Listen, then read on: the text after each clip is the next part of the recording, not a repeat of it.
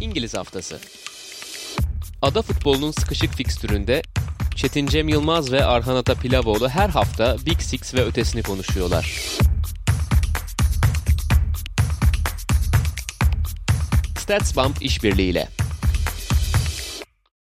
Sokrates Podcast'te İngiliz haftasına hoş geldiniz. Ben Çetin Cem Yılmaz Arhan Atapilavoğlu'yla Premier Ligi ve FA Cup'ı değerlendireceğiz. Bu hafta enteresan bir İngiliz haftasıydı. Hem hafta ortasında bazı maçlar vardı. Sezon başındaki ertelemeler olsun ya da başka ertelemeler olsun hafta ortasına kaldı. Hafta sonunda da FA Cup'la geçince bir enteresan bir İngiliz futbolu haftası yaşamış olduk. Biz de bunu fırsat bildik. Önce tabii ki gündemden bahsedeceğiz. Kupada Manchester United Liverpool'u eledi. Liverpool'un kötü gidişi devam ediyor. Manchester United'ın da iyi gidişi devam ediyor. Hafta ortası iki Manchester takımı için önemli galibiyetler alındı. Onlardan bahsedeceğiz. Daha sonra da hafif artık sezonun ortasına geldiğimizi de düşünerek Premier Lig'de sezonun ufak bir değerlendirmesini yapacağız kendi 11'lerimiz üzerinden ve sonrasında da sizden bazı sorular istemiştik. Sorun söyleyelim demiştik. Sorularınızı cevaplayacağız. Soruların için teşekkür ederiz. Onları yanıtlamaya çalışacağız dilimiz döndüğünce. Sıcak maçtan başlayalım. FA Cup hafta sonu bir tane çok büyük maç vardı. Manchester City öncelikle mesela Cheltenham karşısında zorlandı. Turu geçmeyi başardı. Arsenal Southampton karşısında kupaya veda etti. Chelsea Luton'u geçti. Fakat her zaman olduğu gibi Premier Lig'in de geçtiğimiz haftasında olduğu gibi damgasını vuran fikstür Manchester United Liverpool maçı oldu. Bunu biraz açıkçası iki takımın devam eden eğrileri üzerinden de konuşabiliriz. Bu maç belki hafif rotasyonlu. Yani iki takımın en güçlü 11 değil ama yıldızlar büyük ölçüde sahadaydı. Hafif rotasyonlu da olsa iki takımın hikayelerini ters düşmedi açıkçası son haftalardaki gidişleri göz önünde bulundurursak ve Manchester United 3-2'lik sonuçla turu geçen taraf oldu. Liverpool adına 5 maçtır ligde galibiyetsiz, 4 maçtır da golsüz giden bir periyot vardı. Bu maçta belki biraz daha pozitiflerin ortaya konduğu bir karşılaşma olabilir. Salah uzun zaman sonra Liverpool'un ilk gollerini attı. 2021 yılındaki ligde hiç gol atamayan takım Aston Villa karşılaşmasını saymazsak gol kısırlığını aşmış oldu. Fakat Bruno Fernandes de müthiş frikiyle gidip gelen maçı United'a kazandırmayı başardı. Buradan topu önce sana atayım Arhan. Yani Liverpool kötü gidişini konuşuruz. Önce biraz Manchester United'ı belki bir konuşalım. Gerçekten Premier Lig'in zirvesinde yer alıyorlar. Bir de üzerine kupada da çok hani ezeli rakiplerini geçerek şu anda artık tüm iddianın altını doldurmaya başladılar. Bir iki ay önce hiç tahmin etmediğimiz bir noktaya gelmiş görünüyor Manchester United. Biraz onları konuşalım. Daha sonra Liverpool'daki krize döneriz. Evet abi yani 1 Kasım'dan bu yana ligde kaybetmeyen bir Manchester United var. O maçta da Arsenal hani bir kere gelmişti ve o duran topla kazanmışlardı. Belki o maçı da kaybetmeseler bizim 4 Ekim'e kadar o Tottenham maçına gitmemiz gerekecek. Çok çok enteresan bir tablo. Yani evet tabii ki United'dan bizim ilk 4 adaylarımızdan birisiydi. Solskjaer ne kadar yüksek işler yapabileceğini biliyorduk. Ama bu kadar istikrarlı bir sonuç ben beklemiyordum. Yani Şampiyonlar Ligi'nde bile 3'te 3 ile başlayıp sonrasında tepe taklak bir görüntü çizmişlerdi. Kısa vadede dahi bir süreklilik problemi vardı. Oralardan buraya bu kadar istikrarlı bir şekilde gelebilmek gerçekten şapka çıkartılacak bir şey neleri yapıyorlar, neleri çok iyi yapıyorlar. Bunu biraz istatistiklere dökmek ve oralara bakmak istedim. Zaten aslında kağıt üzerinde de oyunda görülebilecek şeyler bunlar. StatsBomb verilerine baktığımda hemen her metrikte United'ın ilk 5'lerde, ilk 6'larda olduğunu görüyoruz. Yani gol beklentisinde de öyle, baskıda da öyle, kontra atak şutlarında da öyle, kalesinde gördüğü az şut sayısında da öyle. Pozitif olabilecek, takımın pozitif yansıyacak bütün metriklerde United'ın ilk 5'lerde, ilk 4'lerde, ilk 6'larda olduğunu görüyoruz. Bu biraz Türkiye'ye dönmüş olacağım örneği vermek için ama geçen sene mesela Başakşehir'de de böyle bir şey vardı. Yani onlar da çok fazla metrikte ilk 5'teydi ama hiçbir metrikte ligin lideri değildi. Bugün dönüp United'a baktığımızda da evet dediğim gibi gol beklentisinde beşinciler, baskıda üçüncüler ama açıp ya kontra atakta birinciler. Ya bu takımın silahı kontra atak, bu takımın silahı baskı, bu takımın silahı topa sahip olma oyunu gibi bir şey söyleyemiyoruz United adına.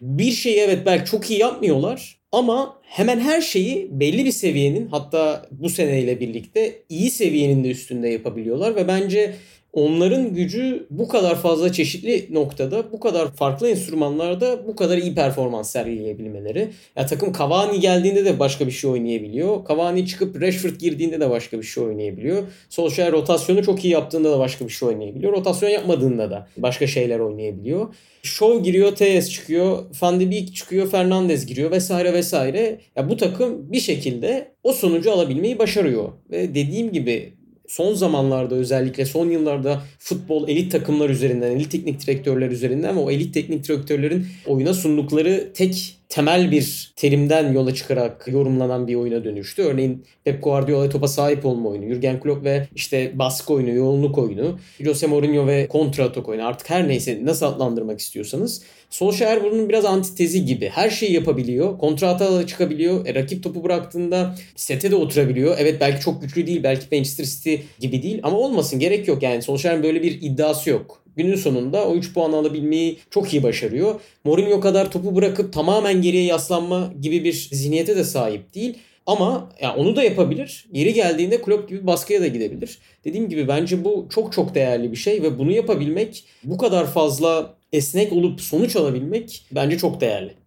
Evet bu kupa maçı özelinde de mesela aslında tam olarak ideal 11'i yoktu sahada. Aslında pek çok oyuncu sahadaydı ideal Manchester United 11'inde ama mesela Bruno Fernandes yoktu ya da şu anda takımın ilk santrforu Martial mi Cavani mi tartışılır ama genelde daha çok hala Martial oynayan oyuncu oluyor. Bu sefer Cavani sahadaydı. Fred, Scott McTominay ikilisi yerine Pogba, Scott McTominay vardı. Önlerinde Donny van de Beek oynadı ve iki kanatta Greenwood, Rashford'u gördük. Biraz Liverpool'un daha doğrusu şöyle söyleyeyim. Solskjaer'e maçtan önceki basın toplantısında sorulmuştu. Evet birazcık değişiklikler yapabiliriz ama maçı kazanmasını beklediğim bir 11 sunacağım dedi. Bu benim çok hoşuma gitti. Genelde teknik direktörler rotasyon yaptığında sanki maçı illa vermek amacıyla sahaya çıkmış görüntüsü. Öyle bir algı oluşuyor ama buradaki ufak dokunuşlar hem tabii ki bu kritik fikstürde takımın üzerine çok fazla yük binen oyuncularını dinlendirmek gibi bir amaç elbette var. Özellikle Manchester United tarafında. Haliyle Bruno Fernandes'in dinlendirilmesinde bunu anlayabiliriz.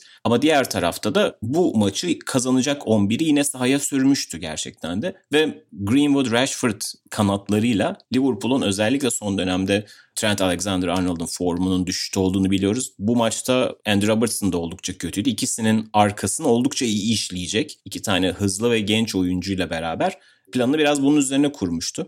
Ve bundan da çok iyi sonuç aldı. İki oyuncu birbirlerine asist yaptıkları ve goller buldukları bir maçta Manchester United'a turu getirdiler. Her ne kadar son hani final knockout vuruşunu Bruno Fernandes'in müthiş friki yaptıysa da 2-2'yi sağlayan goller de bu ikiliden gelmişti. Şu ilgimi çekti yani özellikle de. Liverpool'un bahsettiğimiz üzere bir formsuzluğu söz konusuydu ama genelde son haftalarda bu şuna bağlanıyordu. Liverpool'a takımlar çok fazla kapanıyor. Liverpool'da bu takımları açmakta güçlük çekiyor. Evet belli bir yere kadar doğru. Yani bahsettiğimiz Newcastle, Burnley, West Brom maçları bunların her biri Liverpool'un Southampton her biri neredeyse Liverpool'un rakip ceza sahasında oynadı ama bir türlü çözüm üretemediği maçlardı. Aradaki Manchester United maçı farklı bir hikayeydi sonuçta onu aradan çıkartmak gerekiyor ama bu maçta da Manchester United'ın bazı top 6 takımlarına karşı oynadığı gibi daha savunma anlayışıyla sahaya çıktığını bekleyebilirdik. Fakat öyle olmadı. İlk yarıda oldukça hem topa sahip olma oranları çok dengeliydi. Şut ve pozisyon anlamında da Manchester United'ın biraz daha üstünlüğü vardı. Daha fazla oyunu dikte ediyordu. Oyunun belli bölümlerinde Liverpool gelmesine karşın. Aslında bu Liverpool'un da işine yarayabilecek bir düzendi. Ve bu sayede de Liverpool uzun zaman sonra ilk defa goller buldu. Ama enteresan şekilde ligde görmediğimiz bir topun gidip geldiği, üstünlüğün el değiştirdiği bir büyük maç izledik ve bu keyifliydi. Nihayetinde farkı belirleyen Bruno Fernandes'in büyüsü oldu açıkçası. Çünkü bu maç yavaş yavaş 2-2'ye ve uzatmaya gidiyor gibiydi. Belki olabilirdi. Ve iki takımın da kaçırdığı goller vardı. Burada momentumun da hakkını vermek gerekiyor. Yani bazen işte iyi hissedersiniz ve şutları daha güvenli vurursunuz ve onlar daha yüksek yüzdeyle gol olur. Bunun birazcık da hani sadece istatistiklerle değil de biraz mentaliteyle ve momentumla açıklamayı uygun buluyorum ben. Manchester United'ın da şu anda çok daha formda olduğunu biliyoruz yani. Liverpool'da ise hani ayaklarda bir ağırlık var. Son haftaların ağırlığı var sırtlarda. Yaklaşık Noel döneminden beri artık bir aydır adını koyabileceğimiz bir kriz var Liverpool'da. Haliyle Liverpool gole çevirebileceği pozisyonlardan golle dönemedi bu maçta. Salah'ın iki golü var. Fakat kaçırdığı da iki pozisyon var. Diğer tarafta hani o hücumdaki aksaklıklar birazcık gideriliyor gibi göründü. En azından Salah'ın gol dokunuşunu yeniden bulması Liverpool adına belki pozitifti. Fakat Manchester United adına da tam tersine oyunun belli bölümlerini çok iyi domine eden, belli bölümlerinde de geride kabul edip yine rakibi zor durumda bırakabilen bir anlayış vardı ve her şeyiyle de işe yarayan sonuç oldu bu başta da bahsettiğim gibi yani sezonun son bir ayının, son iki ayında takımların işte çizdikleri eğriye ihanet etmeyen o eğrinin devamı, momentumun devamı olan bir maç izledik. Sonunda da Manchester United hak ettiği bir şekilde üst tura çıktı. Buradan belki Liverpool'a da geri dönebiliriz. Liverpool'da da bahsettiğim üzere ligde 5 maçtır kazanamıyor, 4 maçtır gol atamıyor ve en sonunda hafta ortasındaki Burnley yenilgisiyle 2017'den bu yana ilk defa Anfield'da bir lig maçı kaybetti. Hani bu öyle ki kadrodaki oyuncuların çoğu Anfield'da hiç maç kaybetmemişti yani. Hani düşündüğünüzde mesela şu anda sakat olan Virgil van Dijk kariyeri boyunca Anfield'da bir lig yenilgisi görmedi. Alisson'un gördüğü ilk yenilgi oldu. Hani gerçekten yavaş yavaş bu kadronun çok alışık olmadığı bir alana girmiş durumda. Fakat bu sadece tek seferlik bir şanssızlık yenilgisi olmadığı da ortada. Yani bir şey bir kez gerçekleşir, şanssızlık dersiniz, iki kez gerçekleşir, şanssızlık dersiniz ama bahsettiğimiz üzere Southampton maçında, Newcastle maçında, West Brom maçında yaşananlar Burnley maçında da bir şekilde yaşandı. Evet belki oyunların trafikleri farklı oluyor ama bir noktada Liverpool bir türlü bu rakiplere karşı diş geçiremiyor. Eskisi gibi oyunu force edemiyor. Belki topa sahip olma anlamında işte %80'e 20 falan gibi periyodlar yakalanıyor bunlar bir yerde yanıltıcı çünkü diğer takımların hiç umurunda değil bu. Çünkü onlar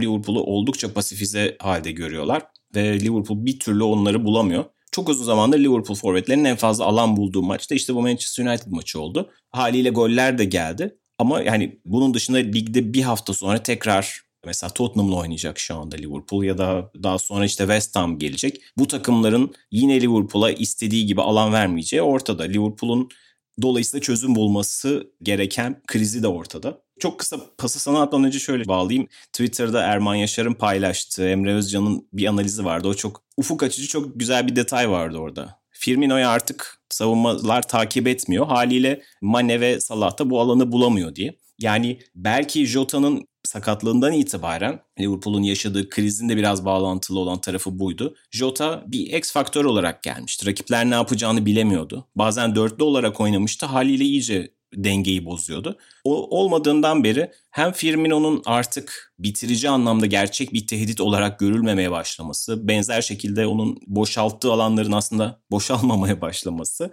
bir de üzerine Mane'nin ve Salah'ın o bitirici vuruşlardan uzak kalması Liverpool adına aslında en büyük kriz gibi görünüyor. Jurgen Klopp bunu pek çok şekilde çözmeye çalıştı. Bu süre boyunca da işte Şakiri'yi de denedi ama mesela Şakiri'nin varlığı kaleden çok daha uzak şekilde pek bir işe yaramıyor. Onun o sonradan girip hamle oyuncusu olması belki daha verimli olacak gibi.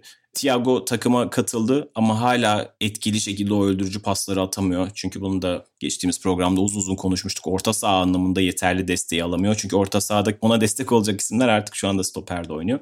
Bir dolu birikmiş bir şeyi var. Dağ gibi Liverpool'un karşısında sorunlar var ve bir türlü sonuçlar gelmedikçe de bu sorunlar olduğundan da daha büyük görünüyor. Çok uzattım. Buradan sana pası atayım Liverpool için. Neler söylersin?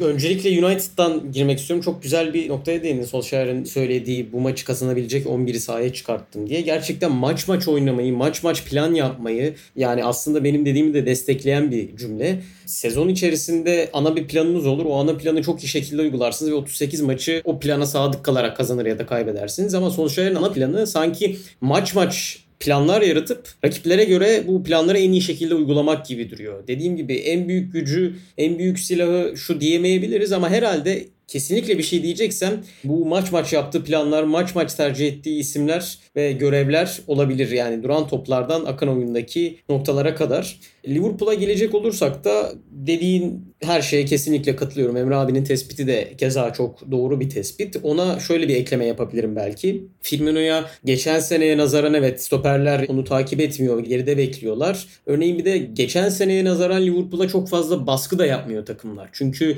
Liverpool'un geçen sene baskıdan nasıl çıkabileceğini gördüler ve biraz daha onları zaten her zaman derinde bekliyorlardı ama üçüncü bölgede baskı yapmadan da bekliyorlar. Daha çok ikinci bölgede baskıya gelmelerini bekliyorlar. Bunun da StatsBomb'dan aldığım veri karşılığını söyleyeyim. Yüksek baskı sonucunda kalelerinde gördükleri şut geçen sene 2.05 iken bu sene 1.84. Dediğim gibi geçen sene daha çok baskı yapıp şut çekmeye çalışırlarken bu sene daha farklı bir yapı var. Bu da bence orta sahada kullandıkları oyuncuların, kullandıkları personellerin rollerinin de biraz değişmesine ve elbette onların oyun akışının da değişmesine neden oluyor. Yani siz Thiago'yu aldığınızda ondan farklı şeyler bekliyorsunuz. Jordan Henderson'ın baskıda yapacağı şeyler değişiyor. Thiago'nun pas akışkanları değişiyor vesaire vesaire. Bu aslında yine bahsettiğimiz savunmadaki kayıpların orta sahaya ve genel olarak takımın bütün etkisini yine başka şekilde özetleyen bir örnek. Bu yüzden ben sene başından beri her zaman şunu anlatmaya çalışıyordum. Yani Liverpool bu sene şampiyon olursa inanılmaz bir iş yapacak. Yani sadece koronavirüs, sakatlıklar, kayıplar, eksiklerden değil o kadar dominant bir sezon geçirdiler ki geçen sene. Yani geri kalan 19 takımın onlara bir antitez üretmeme ihtimali yoktu. Ve bu antitezi ürettiler. Şu an için öyle gözüküyor.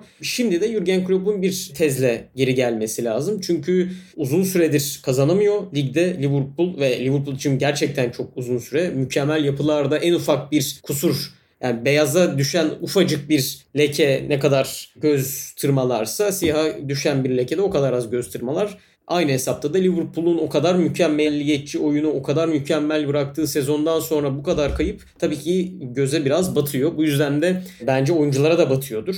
Jurgen Klopp'un bence çözmesi gereken ki bu işte dünyanın en iyisi muhtemelen o içerideki soyunma odasını, içerideki düşen havayı tekrardan toparlaması olabilir. Çünkü Evet tabii ki geçen sene nazaran bahsettiğimiz oyunda eksiklikler var. Gol beklentisinde düşüşler var. Kendi baskılarında daha geçen hafta bahsettim 60'lardan 40'lara düşen bir sayı var. Örneğin gol beklentisi Statsbomb'dan aldığım veri geçen sene 2.24 iken bu sene 1.64. Gerçekten maç başına net bir düşüş bu. Ama felaket de bir tablo yok ortada. Tottenham maçı muhtemelen bu yapının sorgulanacağı en büyük sınav olacak. O maçta bir şeyleri döndürmek ve o maçta bir mesaj vermek için Jurgen Klopp'un güzel bir şansı var. Bunu bence çok ciddi şekilde değerlendirip ona göre aksiyon alacaktır gibi geliyor bana. Evet belki de Liverpool'un tırnak içinde kolay görünen fikstürde bu kadar puan bıraktıktan sonra belki de aslında gerçekten hedef maçlara çıkacak olması bir yandan avantajdır. Çok formsuz geliyor doğru Liverpool bu döneme. Yani Manchester United maçı da biraz bunu gösterdi. Normalde Liverpool çok daha başka oynayabiliyor bu tip maçları. Fakat o mental olarak o yorgunluk, o stres biraz kendini gösteriyor. Bitirici vuruşlarda da, o hamlelerde de.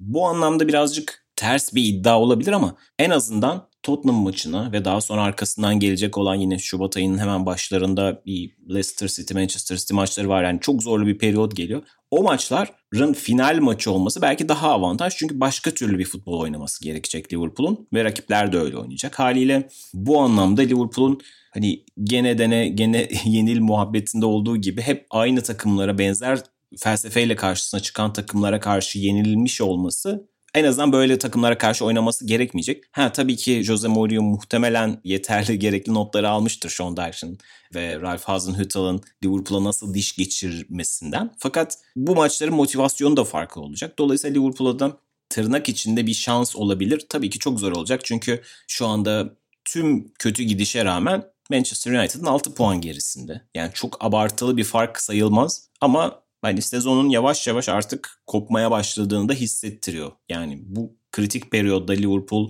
bir iki mağlubiyet daha alırsa bahsettiğim o zor periyoddan hani bazı beraberlikler telafi edilebilir oluyor ama yenilgi halinde artık gerçekten ilk beşin dışına düşme ihtimali de var. Yani burada Aston Villa gibi, Southampton gibi West Ham gibi Everton gibi takımların da artık yavaş yavaş üst tarafı zorlamaya başladığını düşünürsek özellikle Everton'ın maç eksiğiyle şu anda Liverpool'un üstüne çıkma şansı var. Liverpool bu arada birkaç kayıp daha yaparsa yani hiç beklemediği şekilde kendi ilk dört mücadelesi veriyor konumda bile bulabilir. Sezonun önemli bir aşamasına gelinmiş oluyor. Geçtiğimiz gün Duncan Alexander enteresan bir şey söyledi. Aslında çok basit göz önünde olan bir gerçek ama hiç düşünmemiştim bunu mesela. Geçen sene Fernandinho yaması gibi Liverpool'un şu anda Fabinho yamasıyla oynadığını söyledi.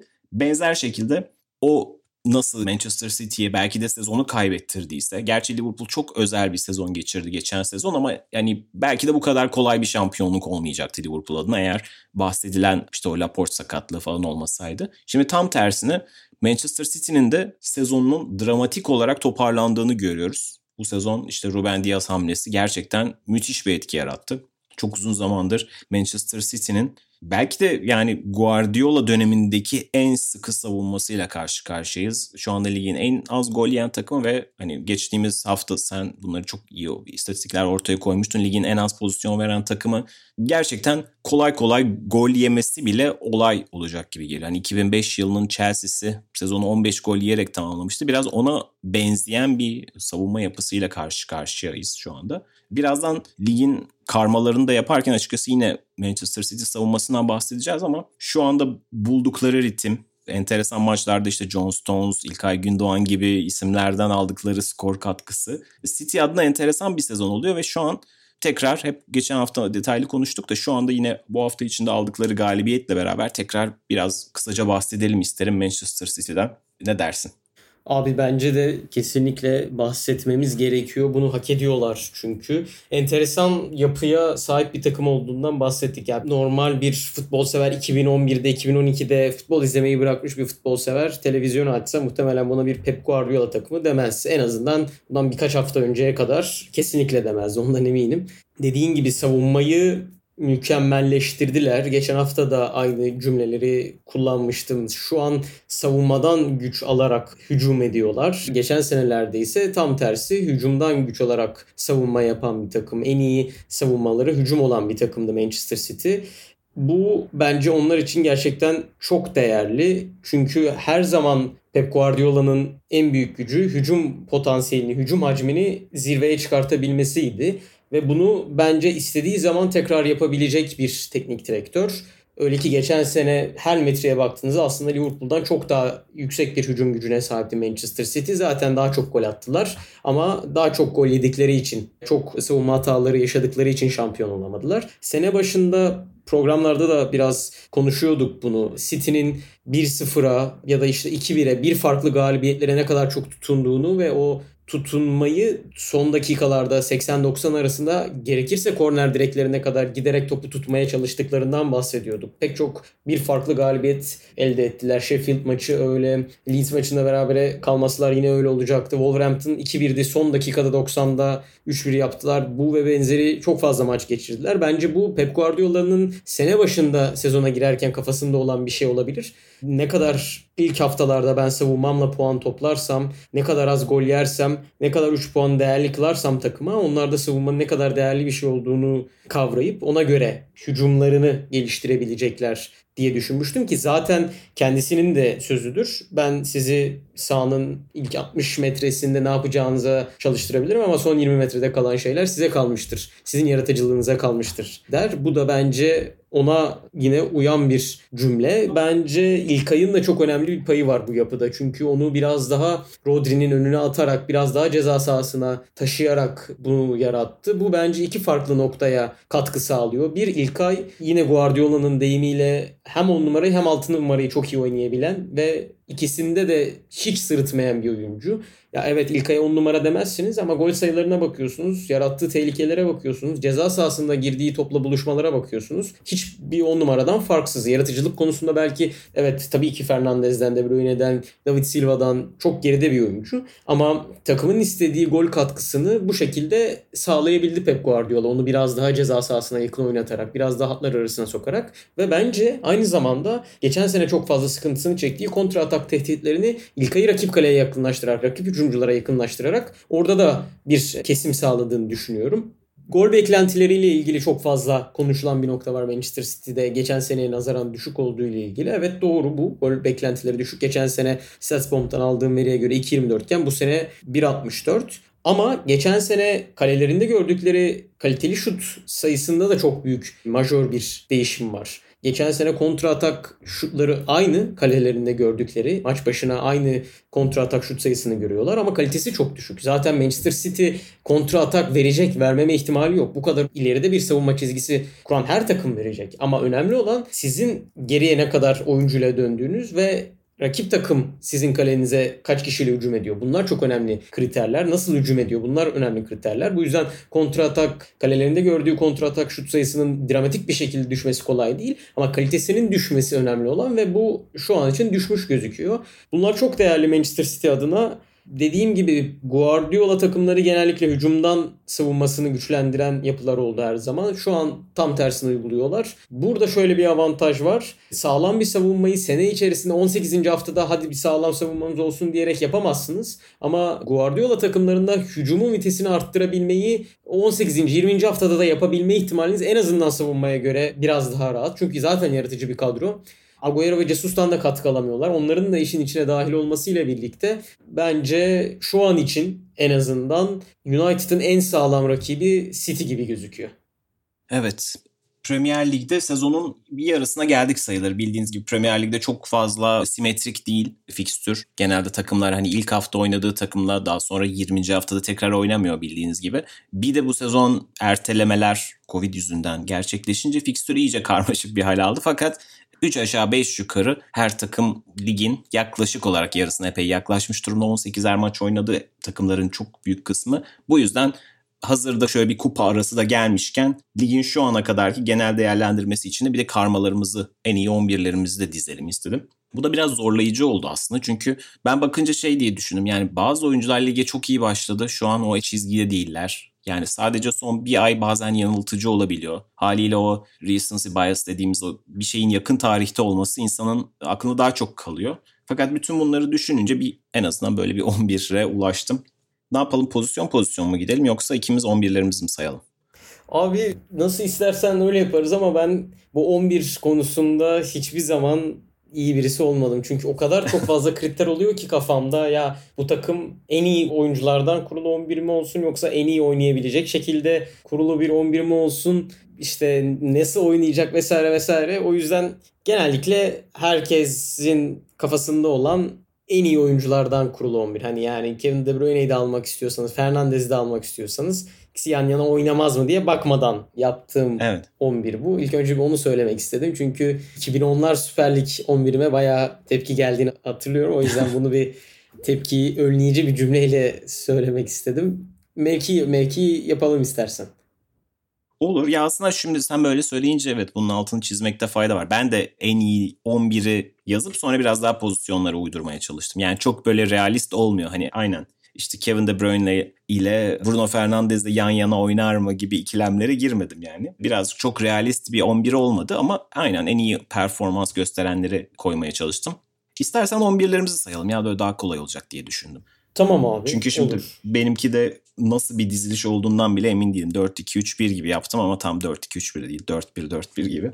Kaleye Aston Villa'dan Emiliano Martinez'i koydum. Bu sezonun sürpriz takımlarından bir tanesi Aston Villa. Çok sıkı bir savunmaları var ve gerçekten Martinez çok özel bir performans sergiliyor. Geçen sezon ortasına gelindiğinde bile Arsenal'dan bile Arsenal'ların bile pek bir beklentisi yoktu. Lennon'un sakatlığı onun şansını çok açtı ve o daha sonra kendi gösterdi. Oynayabileceği bir takıma geldi. Ve gerçekten de Aston Villa yani bir iki gömlek atlattı. Hakkını verilmesi gerektiğini düşünüyorum. Savunma dörtlüsüne sağ beke Leicester City'den Justin'i koydum. James Justin çok iyi bir çıkış sezonu yaşıyor. Southampton'dan Westergaard'ı koydum.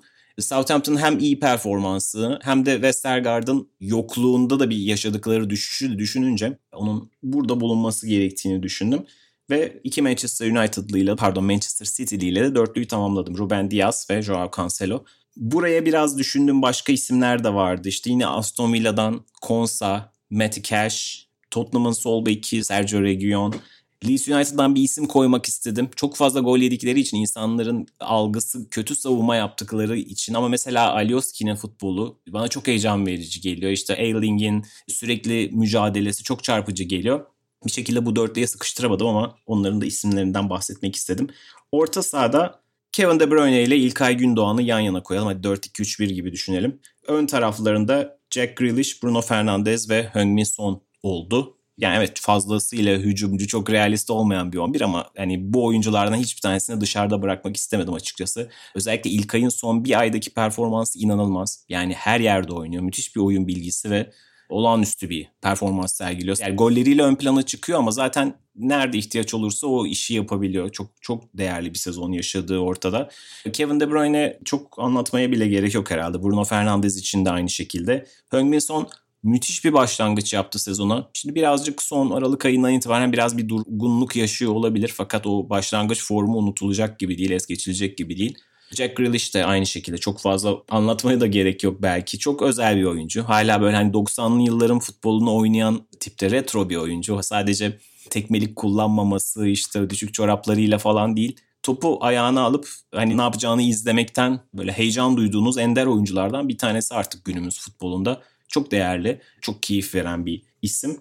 Ve ön tarafta da Harry Kane var. Birkaç tane yine adını geçirmek istediğim oyuncu var orta saha ve forvette. Dominic Calvert-Lewin çok iyi bir performans sergiliyor. Gol krallığında da iddia sahibi ama işte hücum bölgesi o kadar yoğun ki ona yer bulamadım açıkçası. James Madison bu sene Leicester'ın hücum gücünü çok iyi sırtlıyor. Jamie Vardy gibi bir imza golcüye rağmen. Ve yine Leicester City'de Tielemans müthiş bir oyun oynuyor. Yani takımı gerçekten sırtlayan isimlerden bir tanesi. Çok heyecan verici bir figür. Ve yine orta sahadan Tottenham'ın bu sene Southampton aldığı bel kemiği Hoiberg bahsetmek istediğim isimlerdi. Yine West Ham'dan Thomas Suchek de benzer şekilde çok değerli bir performans sergiliyor ama benim 11'im saydığım gibi. Abi sıra bana geçti sanırım. Ben senin gibi değil de aldıktan sonra hemen alternatiflerimi sayayım istedim. Çünkü o kadar geniş bir havuz var ki o kadar fazla oyuncu yüksek performans gösteriyor ki zaten aslında ligi de yansıyor bu rekabetçi yapıda. Kalecide ben de Martinez tercihini yaptım ama Nick Pop, Arayola ve Sam Johnston arasında çok gidip geldim. Zaten genellikle en iyi kaleciler biraz daha profil olarak düşük takımlardan çıkıyor. Arayola ve Sam Johnston'un çok fazla hedef maçlarda devleştiği sekansları hatırlıyorum ama Onları almama nedenim çok fazla gol yiyen takımlarda oldular. Ne yazık ki kaderleri biraz öyle. Ama gerçekten çok 1-0 bitecek. Mesela 1-1 biten City maçı var West Bromwich. 5-1 bitecek maç aslında Sam Johnston olmasa. Keza Ariola'nın yine City'de çok büyük maçları vardı. Liverpool'a karşı yine Arroyo'da çok üst oynamıştı. Nick Pop'un bir Chelsea'ye karşı hatalı golünü hatırlıyorum. Onun dışında o da gerçekten genel olarak çok iyi performanslar sergiliyor. Ama Emiliano Martinez geçen seneden beri hem güzel hikayesiyle birlikte Arsenal'dan ayrılması, FA Cup'ta başardıkları, üstüne de Aston Villa o da yine çok güzel bir hikaye. Güzel bir serüven tamamladığı için Martinez'i ben de seçmek istedim. Savunmada biraz City ağırlıklı oldu Birisi kişisel bir neden öyle söyleyeyim.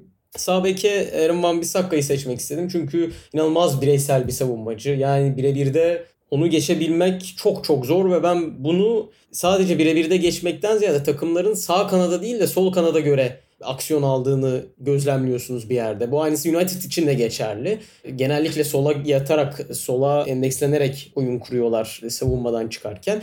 Van Bissakka'yı seçmek istedim sağ bek olarak. Stoper'de Ruben Diaz, John Stones ikilisini seçtim. John Stones eleştirilebilecek bir tercih tabii ki. Son haftalarda çok yüksek performans gösteriyor. Ama Stones'u seçme nedenim dediğim gibi biraz kişisel. Şöyle ki Stones'un çok kısa bir hikayesini anlatayım hemen küçükken genç yaş takımlarında kendi hatası ile kaybedilen maçlardan sonra otobüse binmezmiş mesela John Stones ve kendini çok fazla yaralayacak şekilde kendine çok sert davranırmış. Yani penaltı yaptırdığında, kırmızı kart gördüğünde ya da kendi hatasıyla gol takımı yiyorsa kendisine çok vurup yani hocaları ayırıyormuş ne yapıyorsun saçmalama şeklinde.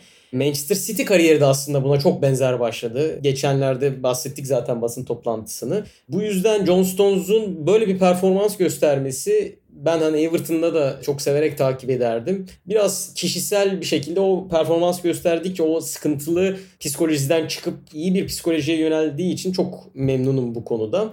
Ruben Diaz zaten geldiği günden bu yana Van Dijk etkisine yakın bir şeyler yarattı Manchester City savunmasına. Çok konuşmaya gerek yok.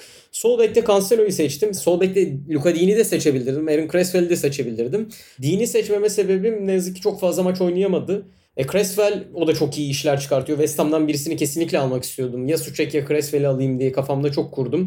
Ama Cancelo oyun yapısını da biraz değiştirdi. Ya bahsettiğim İlkay'ın ceza sahasına yakın oynayabilmesinin en büyük temel sebeplerinden birisi yine sahte bek olarak Cancelo'nun orta sahaya geçmesi. Ki bence bu çok değerli bir nokta. Bunu çok iyi kotardı. Geniş alanda, dar alanda normalde çalkantılı oynayabilen oyuncu alandan alana göre bunu en iyi şekilde kotardığını düşünüyorum. Bu yüzden sol beke de Cancelo'yu almak istedim. Her ne kadar bir sağ bek, sağ ayaklı oyuncu olsa da dediğim gibi oraya alabileceğim Tierney verdi. Dinya vardı, Alan Cresswell vardı. Stoper hattına Harry Maguire, Mings, yine senin aldığın Westergaard vardı. Savunmayı bu şekilde toparladım. Orta sahada Hoiberg, Pierre-Emil Hoiberg bence Tottenham'ı sene başında o seviye değişikliğinde hem teknik hem de psikolojik olarak o yırtıcı oyuncu, o pis oyuncu, Mourinho'nun istediği tam adamdı. 12'den vurulmuş bir transfer.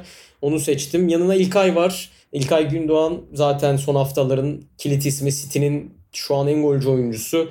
O çok değerli bir noktada. O yüzden onu almamak olmazdı. Buradan sonra işte çok zorlandığım noktalar geldi. Nasıl kurabilirim, nasıl yapabilirim diye. Ortaya Fernandez'i attım. Bruno Fernandes zaten uçmuş durumda. Sol tarafta Englinson var. Sağ tarafta da Kevin De Bruyne var. Yani evet Fernandez ile Kevin De Bruyne kesinlikle aynı takımda oynamaz. Bunu ben de farkındayım ama yani işte hangisini almazsan hangisi sıkıntı olacak. Çünkü ikisi de takımlarını Fernandez biraz daha fazla olmak kaydıyla başka noktaya taşımış durumdalar. Buraya kimleri alabilirdim diye düşündüğümde Pogba aklıma geldi. Ward-Prowse aklıma geldi. John McGinn aklıma geldi. Suçek az önce bahsettim aklıma geldi. Jared Bowen aklıma geldi. Ama sanırım Fernandez'i, Kevin De Bruyne'yi ve Higginson'u kesebilecek ya da İlkay'ı ya da Höyberg'i kesebilecek performanslar değillerdi onlar. Forvet'te de Harry Kane zaten çok üstüne konuşmaya onun da gerek yok. Kim gelebilirdi diye düşündüğümde Calvert-Lewin tabii ki. Oli Watkins yine bir kader değiştirici oyuncu. Danny Ings keza öyle. Vardy öyle. Salah yine gol krallığında ve Patrick Bamford vardı gözümün önüne gelen. Ama genel hatlarıyla böyle dediğim gibi kıstasım en iyi performansı gösteren 11 oyuncuyu seçmek oldu yan yana oynamalarından ziyade. Benim de 11'im bu şekilde. Evet ligin iyi bir fotoğrafını çekti bence gibi geliyor. Gerçi şimdi kendime bakınca yani ligin lideri Manchester United'dan sadece bir oyuncu olması biraz bende de rahatsızlık yaratıyor ama herhangi bir pozisyonda evet Aaron Van Bissaka olabilirdi. Fred'e elim gitti geldi falan evet, filan. Evet Fred Pek çok pozisyonda çok fazla şey vardı ama birazcık da bu sezon çok açık bir sezon olduğu için mümkün olduğu kadar da hani işte Leicester City'den de bir oyuncu alma istedim birazcık özellikle de olsa hani işi yaymaya çalıştım. City dışında hiçbir takımın aslında çok baskın olmadığı bir 11 oldu. Bu sezonun yani benim adıma senin 11'in de biraz daha realist sanki benimkine göre. Bence yine de beraber karşılaşsalar seninki birazcık daha orta sahası daha sert olarak üstünlük kurar gibi geliyor. Yavaştan dinleyici sorularına geçelim programımızın son bölümünde. Önce Ozan'dan gelen soruyla hemen şöyle kısaca cevaplayayım. İngiliz haftasının çıkış noktası nedir diye. İngiliz haftası aslında ironik bir şekilde Almanların kullandığı bir tabir. Alman futbolunda Bundesliga'da sezon içinde hafta ortası maç olduğunda buna İngiliz haftası diyorlar. Çünkü hani İngiliz futbolunda geleneksel olarak çok sık fikstür vardır, iki tane kupa vardır, çok hafta içi maçı vardır falan. Bu yüzden böyle oturmuş bir şekilde Almanların refere ettiği bir kelime. Biz de podcast yaparken daha önce hatta biraz da kaynağı bunun yazhane yazhaneden.com yazhanenin bir köşesiydi İngiliz haftası da aynı zamanda. Hatta bir daha sonra da yok podcast olarak İngiliz muhitleri olmuştu. Neyse neticede Almanlardan ödünç aldığımız bir İngiliz tabiri. Onu hemen anlatmış olalım. Diğer soru Güvenç Tok çiftçiden. Burada pası sana atayım. City bu sezon forvetlerinden çok az gol katkısı aldı. Bu durum onların lig ve Şampiyonlar Ligi'ndeki ilerleyişini sizce ne kadar etkiler? Savunma bu zaafı kapamaya devam eder mi? Yani tabii ki gol katkısı forvetlerinizden almak çok çok önemli bir şey. Hatta sene başında City'nin düşük performans göstermesinin en temel sebeplerinden birisinin forvetlerin çok fazla katkı verememesi, Jesus'un da Agüero'nun da yokluğunun bunda biraz etkili olduğundan bahsediyorduk ama Manchester City'de Pep Guardiola da sahte dokuzla oynamayı o kadar iyi becerebilen hem takım hem de teknik direktör ki bunu bir şekilde bugüne kadar kotardılar. Yani Manchester United deplasmanları, Real Madrid deplasmanları her zaman sahte dokuza çok güvenmiş bir teknik direktör Pep Guardiola. Hatta İlkay'a geçtiğimiz günlerde onu da sahte dokuz oynatmayı düşünüyorum hazır olsun gibi bir şeyler demiş. Arada bir forvet transferi olabilir diye konuşuluyordu. Tabii ki şu an gol katkıları az ama ben bunun çok kaotik sebeplere yol açacağını düşünmüyorum. Zaten Agüero'nun da Jesus'un da bir şekilde kadroya gireceğinden eminim ikinci yarıyla birlikte. Şampiyonlar Ligi ve ligde yani ligde şu an için işleri iyi gidiyor. Savunmaları iyi, derli toplu. Sterling'den, İlkay'dan, De Bruyne'den Bernardo Silva'dan gol katkısı alabiliyorlar ama Şampiyonlar Ligi'nde bir forvetin olması her zaman bence bir avantaj. Çünkü bunun zaten sıkıntısını da yaşadılar. Şampiyonlar Ligi tek maç, iki maç olduğu için orada öldürücü içgüdüye sahip bir oyuncu fark yaratabiliyor. Büyük oyuncunun sahneye çıkması daha farklı bir şey. Yani sahte 9'la oralarda oynayabilirsiniz evet ama ceza sahası içerisinde başka biri olması farklı bir nokta. Şöyle söyleyeyim son olarak. Bu kadar forvetsiz, bu kadar rekabetçi kalabilecek bence tek takım City'ydi. Yani Kane gittiğinde Tottenham'da ne olur hiç bilmiyorum. Rashford gittiğinde United'da ne olur o da muallak. E, Salah gittiğinde Liverpool'da evet Jota kâme ettirdi ama şu an muhtemelen Salah'ın kaybı çok çok büyük etkiler yaratır. City'ydi dediğim gibi sahte 9'da bunu becerebilecek. Şu ana kadar iyi devam ettiler ama bir forvet bence de en azından Agüero ve Jesus'tan birisinin devreye girmesi lazım.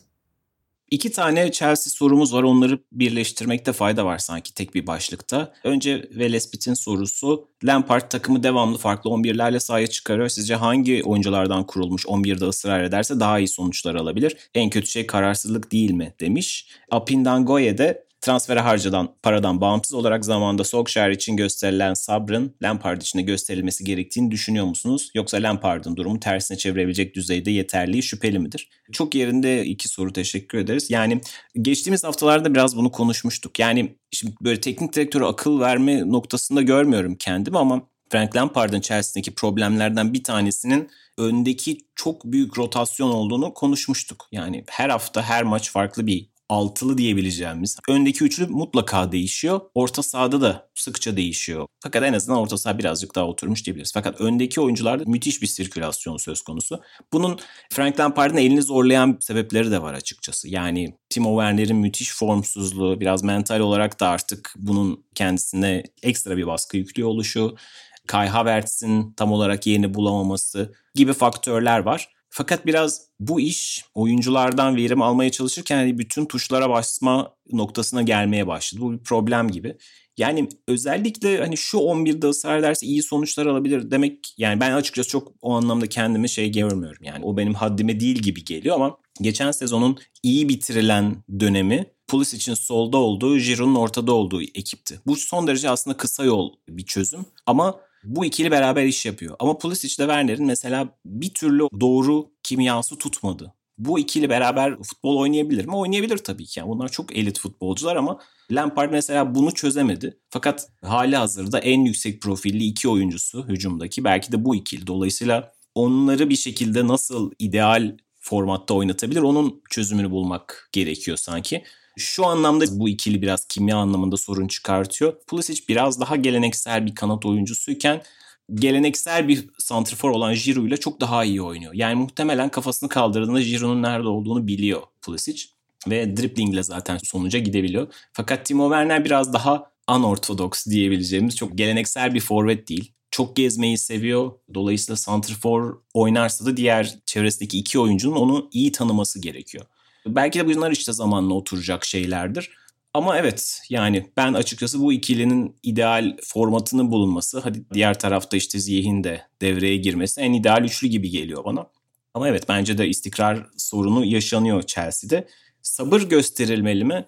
Ya bu da çok iyi bir soru aslında. Çünkü yani yıllardır yani neredeyse bir buçuk sezondur sürekli Solskjaer'e sabredilmeli. Çünkü takımda bu kadar çok şey değişirken bir şeyin sabit kalması gereksinimi olduğunu iddia ediyordum. Ben Chelsea için de bunu salık verirdim. Ama birkaç tane çok kritik final kaybetmesi ve kriz anında da verdiği kararların hatalı olması biraz Frank Lampard'ın elini zayıflatıyor. Yine de bu haftalarda görevine son verilmemesi iyi bir işaret. En azından bu krizden çıkarılması için bir kredi veriliyor gibi. Ama Chelsea'de bu konudaki en kötü şöhretli kulüplerden bir tanesi. Bu anlamda çok sabredeceklerini zannetmiyorum. Frank Lampard'ın geçen sene dar kadroyla başardıkları çok verimliydi ama buradan iyi oranı alması çok daha zor ve haliyle işte bu kadar yatırım yapılınca da işte kolay kolay kimse sabretmiyor size. Bu anlamda çok acil olarak ışıkları göstermesi ve takımı bir ritim kazanması. Hani bu bazen bir şey olur. Bir çok kritik galibiyet olur. Mesela Liverpool'un ilk sezonunda Klopp da çok iyi gitmiyordu ama arada bir maç kazanıyordu. Bir Avrupa yürüyüşü yaratıyordu ve o ona krediyi veriyordu. Solskjaer için de bu geçerliydi. Lampard'ın da bir şeyler göstermesi gerekiyor acilen. Şampiyonlar Ligi'nde kritik bir ilerleme olabilir. İşte bir kupa yürüyüşü olabilir. Kritik bir büyük galibiyet olabilir. Bunlardan hiçbiri gelmedi henüz. O isteniyor sanki. Senin eklemek istediğin bir şey var mı Chelsea bahsinde? Abi sen gayet iyi özetledin %100 katılıyorum. Yani Solskjaer daha ilk geldiği gün değiştirdiği yapılarla, değiştirdiği oyuncularla, oyuncu profilini yükseltmesiyle bir şeyler gösterdi. Tabii ki Frank Lampard da bu zamana kadar bir şeyler gösterdi. Ama Solskjaer hem sağda hem sağ dışında hem puanda gözüken hem oyunda gözüken şeyleri daha fazla gösterdi United'da. Bir de United genellikle hani Sir Alex Ferguson geleneği düşününce teknik direktörüne sahip çıkarak başarıya gitmeyi bilen bir takımken Chelsea istediği teknik direktörü hemen değiştirebildiği için biraz da geleneklerin biraz daha yapının da ben burada etki edeceğini düşünüyorum. Evet sıradaki sorumuz Görkem Akmaz'dan. Orada da topu sana atayım. Son dönemdeki formuyla yükselişte olan Arsenal sizce bunu kalıcı hale getirebilir mi? Yoksa daha önce kadroda ana oyuncu olarak düşünülmeyen oyuncuların Emil Smith Rowe ve Rob Holding gibi ekstra katkısıyla gelişen geçici bir durum mu? Olası bir Martin Ödegaard transferi faydalı olabilir mi? Ödegaard'la başlayayım. Bence faydalı olmaması zor. Çünkü taban o kadar alttı ki yani yaratıcı bir oyuncu geldiğinde hemen etkisini gösterecektir. Ki La Liga'da da geçen sene ve ondan önceki sene iyi işler çıkarmıştı diye hatırlıyorum. Anahtar pas olarak sadece bir maçta çok yüksek rakamlara çıkmıştı. Bu çok değerli potansiyelini hala tamamlayabilmiş bir oyuncu değil. Ama Arsenal'ın zaten dediğim gibi o yaratıcı oyuncu eksikliği çok bariz. Emil Smith-Rowe'un da bu kadar fazla bir hype yaratmasının sebebi muhtemelen o. Genç oyunculara gelince de tavanı belli bir kadro ve yapı Arsenal sanki. Bana biraz öyle geliyor. Yani bu takımın yükselişi devam edecektir bence. Ama bu sürekli olarak ya bu takım haldır haldır gidip ilk 4, ilk 3, ilk 2 bu sezon zaten artık kapandı gibi oralar. Önemli olan doğru yapılanmayı yapmak ve doğru yapılanmaya sadık kalmak. Tabii ki bunun için de hem sahada ya oyun görmeniz gerekiyor ya da sonuç görmeniz gerekiyor. Şu an için Arteta sonuçları alıyor. Umarım yapıyı da oyunu da iyi bir seviyeye taşıyabilir. Don Quixote'umsu güzel bir nick. Ondan bir soru var. Liverpool'da son dönemde bu kadar form düşüklüğü ve sakatlığın teknik yapıyla bir bağlantısı var mıdır? Yani kondisyonla mı alakalı tüm bu puan kayıpları? Liverpool aslında uzun uzun konuştuk. Biraz orada yanıtlamış olduk ama yine çok kısa bir iki cümleyle toparlayayım. Birkaç haftadır zaten sıkça konuşuyoruz ama tabii ki öncelikle sakatlıklar Liverpool'un sezonunu çok etkiledi. Şimdi birazcık ben bu hikayenin Mart ayından itibaren de kendini göstermeye başladığını düşünüyorum. Yani evet Virgil van Dijk'ın yokluğu çok etkiledi ama Liverpool Mart ayında pandemiden dönüşte de çok iyi görünmüyordu. Yani bu sorunlar mental olabilir, fiziksel olabilir ama Liverpool'da Mart ayından beri Trent Alexander-Arnold çok kötü. Sadio Mane çok kötü. Evet bu sene mesela Trent tekrar bir sakatlık yaşadı. Sadio Mane Covid oldu. Bunlar etkilemiştir. Ama işte Mart ayındaki aradan sonra yazın tekrar lige döndükten sonra da Liverpool kötüydü. Ben açıkçası birazcık işin yani ya verilen ara fiziksel olarak Liverpool'u çok yıprattı ya da mental olarak bu takımda bazı şeyler değişti diye hissediyorum. En büyük açıklamam bu. Yani onun arkasında tabii ki gelen sakatlıklar, parçaların oynaması falan filan illa değişti. E haliyle Liverpool gibi bir tane çok kritik oyuncusu olmayan bir takım. Yani mesela Liverpool'a bir Kevin De Bruyne ya da bir Bruno Fernandes ya da bir Jack Grealish yok. Liverpool en yıldız oyuncuları bile Sadio Mane ve Muhammed Salah bile aslında biraz daha fizik gücüne bakan oyuncular, momentuma bakan oyuncular. Haliyle tabii ki çok üstün yetenekler ama bunlar çevrelerini de artıran oyuncular değiller tam anlamıyla. Geçtiğimiz sezon ikisinin de tek başına aldığı maçlar varken bu sene bunu pek göremiyoruz. Haliyle bütün o fiziksel düşüş takımda çok daha büyük bir yıkım yarattı diye düşünüyorum. Bir soru daha alalım bu anlamda. Everton'ın Eray'dan gelmiş bu soru. Everton'ın ilk 5 için şansı nedir sizce? Iwobi'nin kanatta oynaması ve Cenk'in de yetersizliğini düşündüğümüzde Calvert-Lewin'in yokluğunda transfer gelir mi? Ben ikinci kısmı cevaplayayım sonra da sana atayım topu. Bence çok fazla transfer beklemiyorum ben Premier Lig'in bu döneminde ki çok da hareketli görünmüyor zaten. Çok acil transfere ihtiyacı olan görünen bazı takımlar bile çok aktif durmuyor. Everton da sanki yatırımının çok büyük kısmını yazın yaptı. Önemli hamleler yaptı. Dolayısıyla ben onları markette olacağını düşünmüyorum. Çok bilgim de yok ama sanki olmayacak gibi görünüyor bana. Evet Cenk'in yetersizliğini ve formsuzluğunu düşününce bir forvet problemi yaşayacaklar gibi ama sadece bu dönem için bir forvet harcaması yapacak konumda değil sanki Everton. Benim düşüncem bu. İlk beş için şansı nedir de topu sana atayım.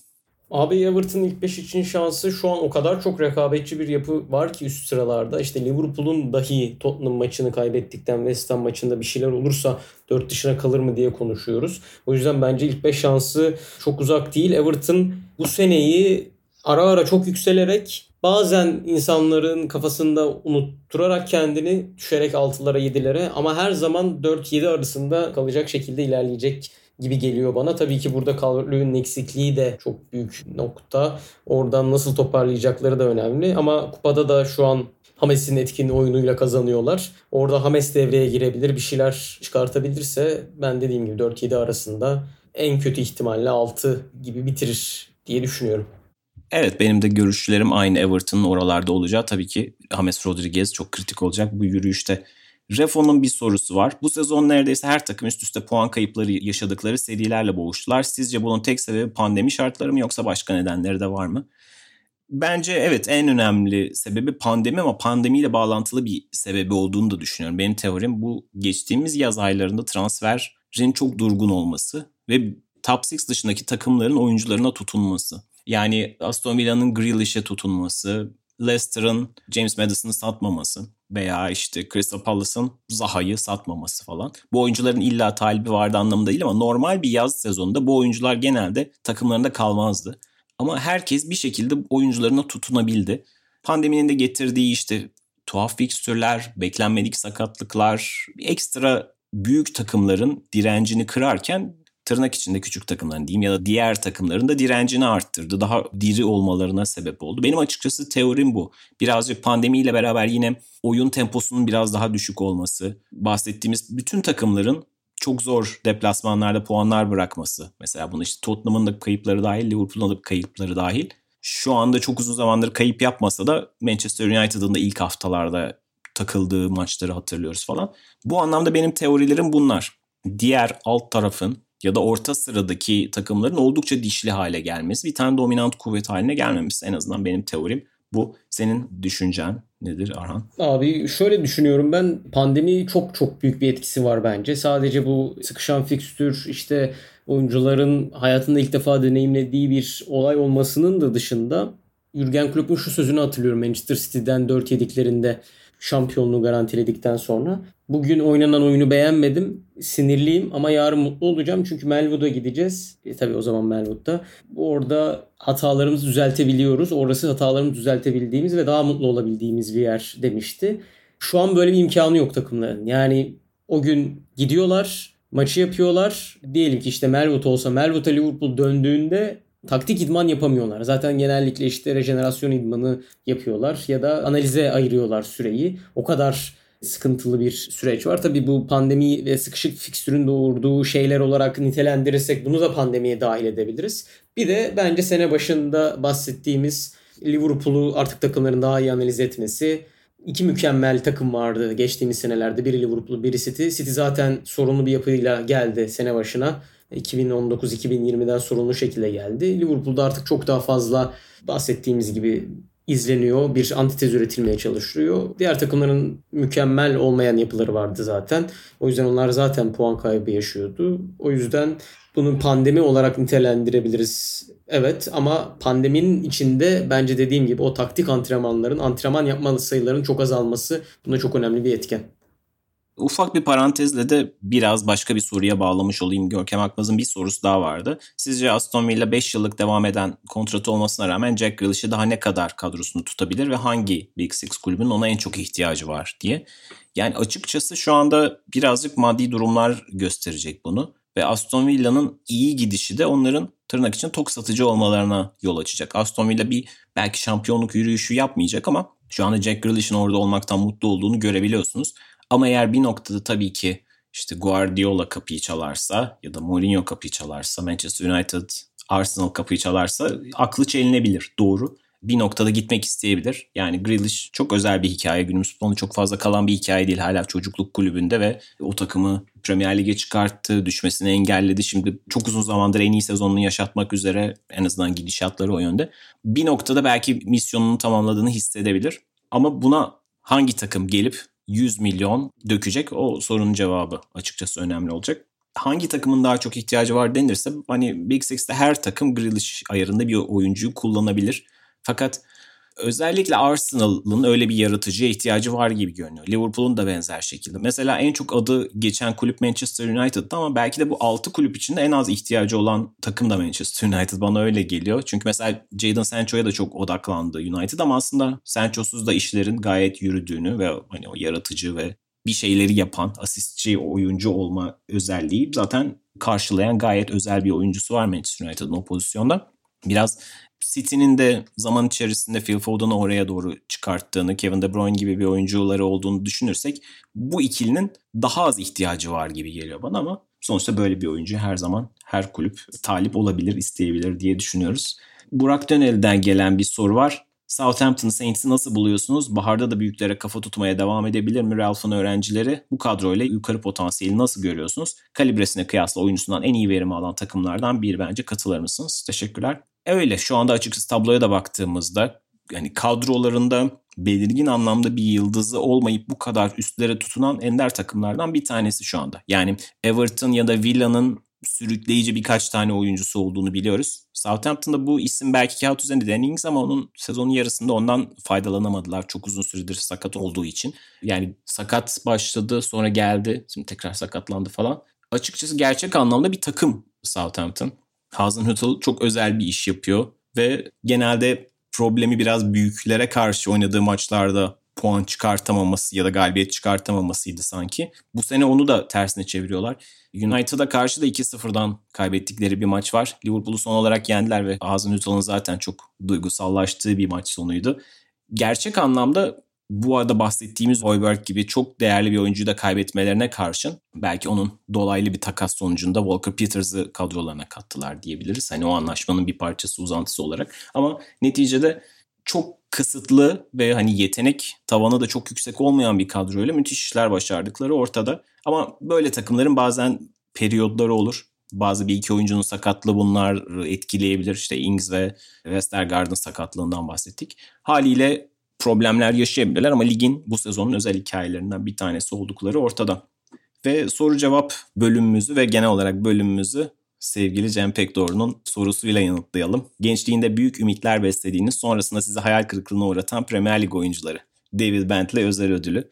Gerçekten David Bentley çok özel bir figürdü. Yani ilk Gareth Bale benzeri bir çıkış yapmıştı yine Tottenham'da. Hani bu çocuk çok acayip yerlere gidecek falan filan diye beklerken bir yerden sonra futbola olan ilgisini yitirdi. Kim geliyor aklı? Benim aslında bunun için aklıma gelen ilk isim Steven Fletcher olabilir. Biraz İskoç futboluna ve Hibernian'a olan ilgim sayesinde ben onun çok iyi bir futbolcu olacağını, çok iyi bir golcü olacağına çok inanıyordum. İlk olarak işte Burnley'e geldi. Olmadı falan filan. Sakatlıklar yüzünden hep istenen performansı sergileyemedi. Ve sonra şu an yanılmıyorsam böyle League One'da falan filan oynuyor. Hayal kırıklıklarımdan bir tanesidir. 90'lar sonundaki Leeds United bu tip oyuncularla doluydu. Her biri işte dünyanın zirvesine çıkacak potansiyelde görünürken bir türlü olmadı. Yani tabii ki o kadroda Kewell, Viduka, Boyer, Hart, Alan Smith gibi isimler çıktı. Belli kaliteli bir kariyerleri de oldu hepsinin ama herkesin içinde bir uktedir herhalde. O kadrodaki golcülerden Bridges de mesela bu statüye girebilir. Bir türlü zirvesini bulamayan, potansiyelini bulamayan isimlerden bir tanesi tam olarak sayılmaz belki ama Jonathan Woodgate'ten ben çok ümitliydim. Yani aslında kağıt üzerinde baktığınızda sakatlıklar yüzünden potansiyelini tamamlayamamış bir karakter ama kariyerinde baktığınızda Real Madrid dahi var. Yani onun aslında kaybolmuş bir figür değil doğru. Ama çok özel bir futbolcu olabileceğini düşünüyordum. Ben çok iyi bir stoper olabileceğini düşünüyordum. Hiçbir zaman o seviyede kalamadı. Ve son yıllarda aklıma gelen iyi bir beklentim olan Johnny Williams vardı Crystal Palace'ta hala Galler milli takımda dahi oynuyor ama alt liglerde mücadelesini sürdürüyor. Onun da açıkçası gençken işte Championship'te bazı maçlarını izlemiştim falan filan ve hani çok umutluydum. Crystal Palace hayranı olan bir arkadaşım kendisine programda bir kere daha referansta bulunmuştum. Onun sayesinde gözlerimi açmıştım ama hiç oralarda olamayan maalesef yine sakatlıklar yüzünden kendi alt liglerde olan bir potansiyeldi o da. Johnny Williams hala şimdi oralarda bir yerlerde ama dediğim gibi Galler milli takımıyla Euro 2020'de belki görebilirsiniz de o noktada. Senin var mı aklına ee, gelen ee, böyle? Abi Johnny Williams benim de listemde yoktu ama aklıma gelmiş bir isim. Hatta Sunderland Tilay'da belgeselinde bir psikologla görüşüyordu Johnny Williams. O kadar çok sakatlanmıştı ki artık sahaya çıkmaktan korkuyordu ve bu korkuyu nasıl aşabilirim diye bir psikologla görüşme sahnesi vardı belgeselde. O da gerçekten Galler milli takımında benim Aaron Ramsey olan sevgimden dolayı yakından takip ettiğim bir oyuncuydu Galler'i izlediğimde. Mesela Joe Allen olabilir. Evet çok büyük bir bidon denmeyebilir. Artık ne denirse balon mu bidon mu pek çok şey deniyor ama o da yüksek beklentiler olan bir oyuncuydu. Aaron Lennon Kayseri Spor'a geldi. O da bu sene. ilk çıktığı zamanlarda Leeds'en yanlış hatırlamıyorsam Tottenham'a transfer olmuştu. Çok büyük beklentiler olan ve hatta Leeds'in satmak istemediği ama ekonomik nedenlerden sattığını hatırlıyorum. O gerçekten benim hızıyla yapabildikleriyle, deliciliğiyle çok şey beklediğim oyunculardan birisiydi olmadı. Hollanda'dan Marcus Henriksen gelmişti Hull City'ye. Bir sezon galiba Premier Lig'de oynadı. Sonra Championship'e düştü zaten Hull City. O geldiğinde çok Premier Lig'e uyabilecek hem fizikli, uzun boylu hem de ayağı çok kötü olmayan bir oyuncu olduğu için o acaba olur mu diye düşünmüştüm ama olmadı. Başka Jack Wilshere en aklıma gelen bariz örneklerden birisi. Geçen o da zaten Twitter'da bir soru cevap seansı yapmış Barcelona maçıyla ilgili. İnanılmaz bir maçtı. Zaten izleyen herkes hemfikir bu konuda. O zamanların yani Ramsey, Wilshere, Fabregas üçlüsünün Arsenal'ın 10 senesini ipotek edeceği konuşuluyordu. O kadar genç yaşta o kadar büyük sahnelere çıkmış ki Bournemouth'a transfer oldu abi biliyorsun zaten. Şu an 29 yaşında. Yani şok oldum görünce ya. 33 falan olmuştur diye düşünüyordum. Hala 29 yaşında olması bile aslında ondan ne kadar çok şey beklendiğinin güzel bir göstergesi ki Arsenal'a döndüğünde 10 numarayı giydi. Ya 10 numara zaten hep ondaydı ama hani acaba yeni sözleşme imzalar mı Emery'den önce diye çok beklenen bir oyuncu. O aklıma geldi. Belki Theo Walcott olabilir ama o bence Premier Lig'de çok zaman geçirdi. O yüzden onu beklentinin çok altında kalmış gibi lanse etmek çok doğru olmayabilir. Aklıma gelen isimler aşağı yukarı aslında bunlar. Yani biraz daha düşünsek kesinlikle çok fazla isim çıkacaktır ama birinci sıraya muhtemelen Jack Wilshere yazarım.